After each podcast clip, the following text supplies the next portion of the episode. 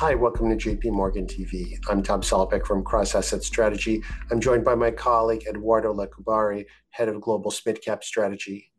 Eduardo, welcome to the program. We've had a lot of conversations about, you know, where we are in the cycle right now. Are we headed into recession? How much downside we have? Are we in a soft landing? Goldilocks probabilities ticking up. From your perspective, looking at small and mid caps, where are we in the in the cycle, and uh, what's your view right now? I guess we can, you know, uh, looking at small caps, perhaps we can add to to your perspective a different angle. Um, small mid caps, they're only 20% of the market cap of equities uh, traded, but they are more than 80% of the companies that trade, and in fact, they're more than 90% of the workforce. So understanding what's going on with them helps a lot in trying to understand the, you know, the overall economy and the overall equity market, and so on. And actually, when you look at companies, what they're doing, uh, the numbers, uh, reporting seasons, what's the message? It isn't looking that great, right? So the first thing you see is that 2023 is a year of tremendous margin pressure, and if you ask me, I think that continues next year. And the reason is very simple: you're looking at top line that is decelerating, and together with that, you still have inflation that hasn't completely, you know, gone back to where it used to be, and so cost of goods sold uh, continue to go higher.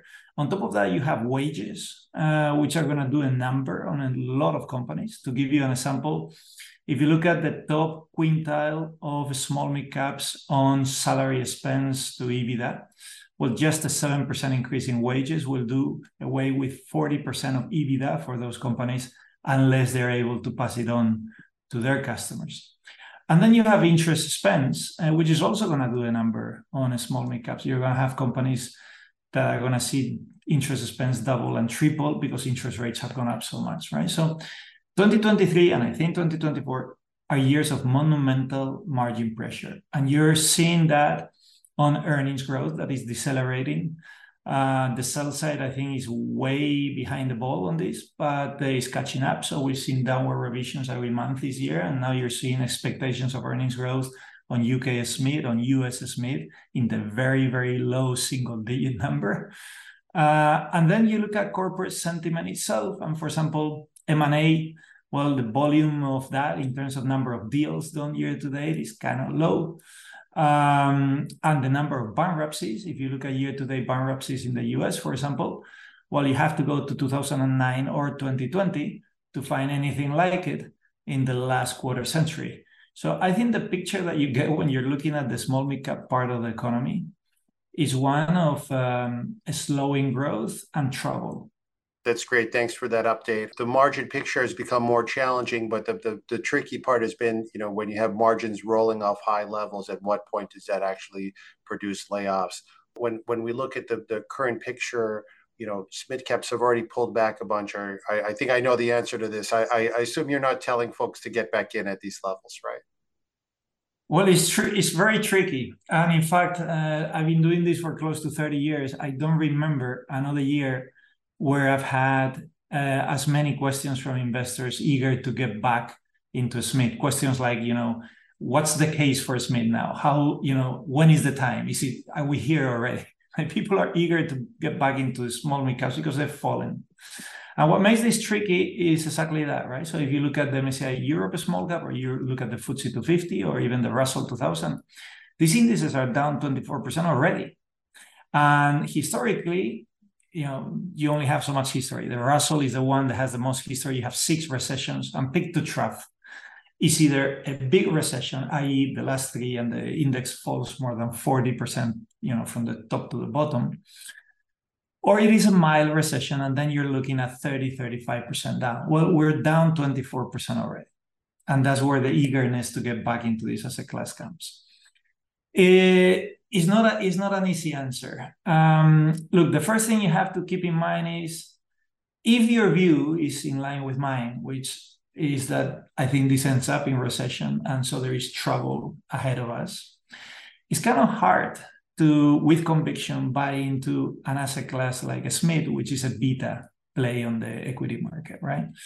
Um, that's first and foremost. Second thing is, whatever happens next, the key headwinds that we have this year wages, interest expense uh, going up because of interest rates having gone up, uh, and so on and so forth. These, these things impact the small mid caps more than large caps, right? So wages because they employ far more people, interest uh, rates going up because a much bigger percentage of their debt is floating. We're talking about you know 11 to 15 percent of large cap debt in US or Europe being floating, while 30 to 40 percent of a debt is floating.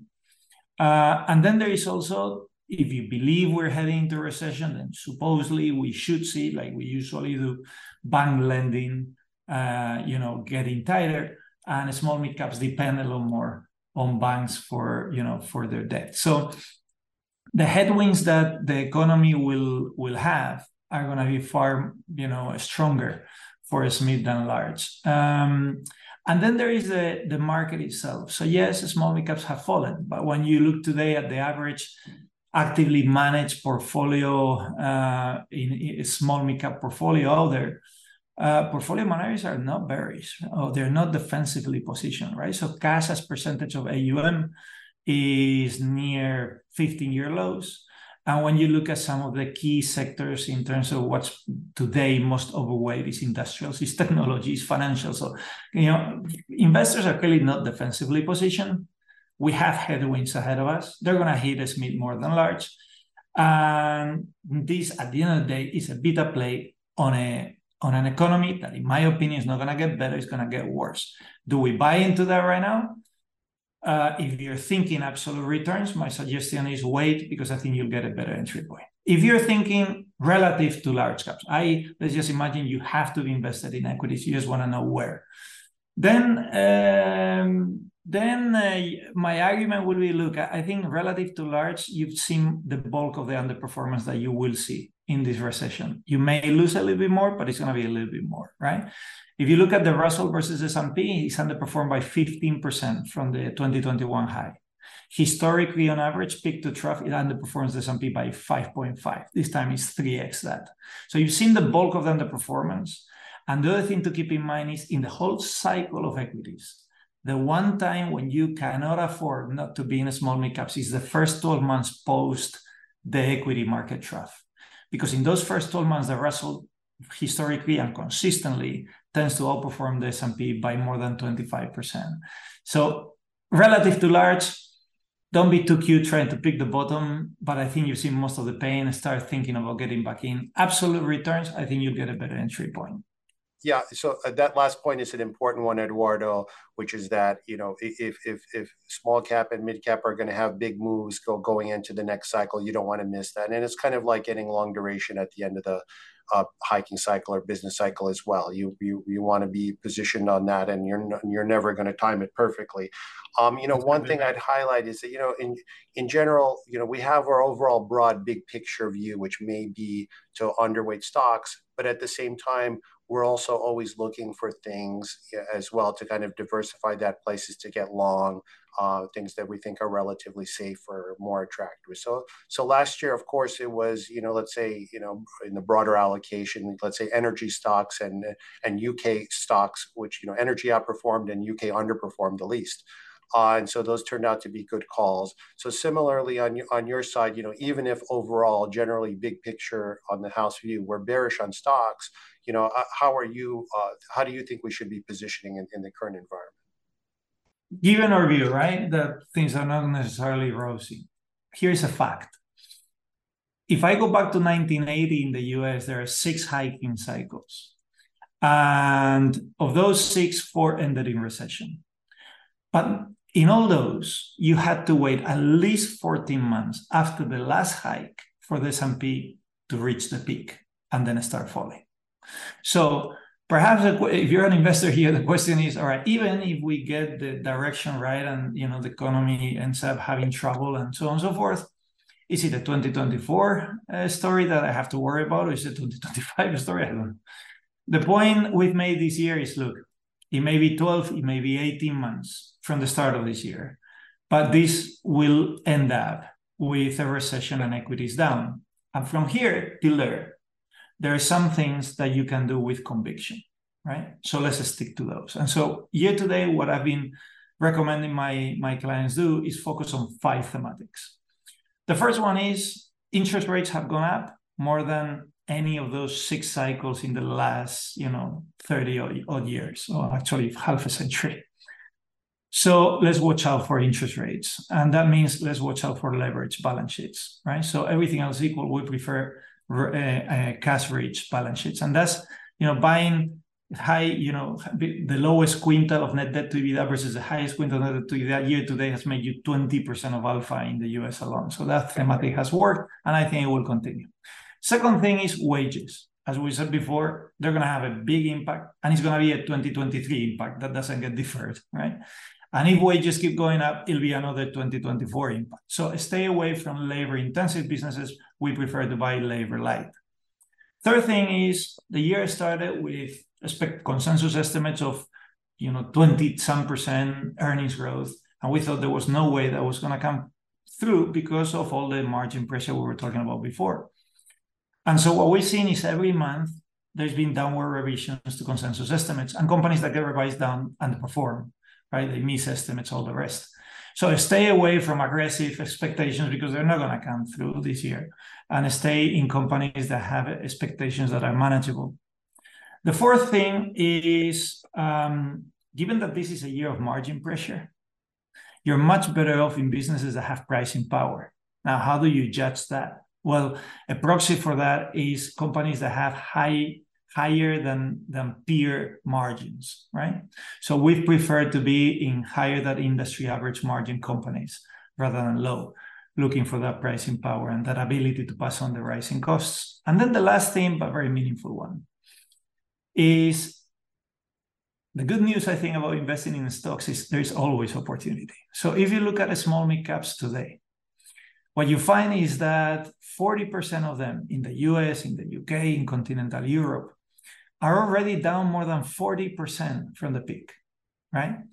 In fact, you find that the percentage of small caps that are trading below one times book, which is replacement value, these are deep value situations, is higher than ever, right? In the US, higher than ever in the UK, higher than ever in continental Europe, almost there, right? So you have a lot of things that have taken it on the chin already, a lot of things trading at very very cheap multiples. Why not focus on that? So we've year to date preferred to be picking stocks among those that have already kind of factored in a lot of the bad news that we think is coming. And those are the five thematics that we, I think, would continue to stick to from here till whenever the broader economy and the broader investment universe realizes that you know there is trouble at, re- at the end of this rainbow after 525 basis points of higher interest rates. I think it is an important point to consider things that are maybe a bit wrong for the phase of the business cycle you're in. You can always find these kind of candidates that are so cheap and uh, that, that they're really worth taking a look at. Um, you know, if we had to drill down to the stock level, what would you say your top three stock picks are? After all, you're a stock picker, so let's hear your top three stock stock picks. Well, in a small mid caps, it's never advisable to um, you know it's never advisable to pick uh, three names um, for the very re- simple reason that uh, you have to diversify so what i would say is um, look at things that are down a lot already right so jones lang for example or you know things like um, um, hewitt for example look at things that have structural tailwinds maybe you can find some things in autos uh, vitesco Maybe you can find some things in infrastructure spending where you have a lot of governments around the world uh, spending on that, US being a clear example of it. ACS is a stock.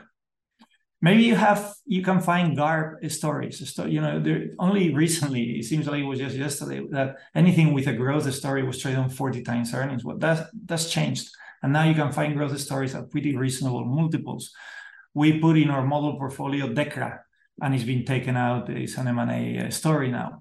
Um, but another such thing will be Hikma. Um, and, uh, and so I think, or, maybe you can find things that are completely defensive value, right? So whether it's Centrica or LDC, um, a producer of poultry in Europe, or a company like Serco, right? All these things to me Mm, fit into a, por- a, portfolio today, right? Because you're either not exposed to the downside, you've already had the downside, you have a good growth valuation equation in a world where still a lot of the growth is very pricey. Look at technology and how it's recovered. Um, and I think all these things are, you know, a much better place to be to weather whatever storm we need to face coming coming our way than trying to um, bet on things staying the course and the hike in interest rates not really resulting in much of a change. I am amazed at how technology first factored in the higher discount rate, and all of a sudden, perhaps with hopes of AI being, you know, a whole new uh, paradigm, forgot that tech is all about future cash flows. Those have to be discounted. There's a much bigger discount rate discount rate today, and yet we're seeing technology back to all-time highs. To me, that makes no sense the big points we've been making on our side is that even as Goldilocks probabilities have ticked up a little bit, according to our economists, we've been much more bearish on the market side, uh, given that you know if we are in higher for longer, that's going to be much more challenging for the purposes of discounting. Uh, that's that's a problem. So um, anyway, thanks Eduardo for that update, and thank you all for tuning into JP Morgan TV.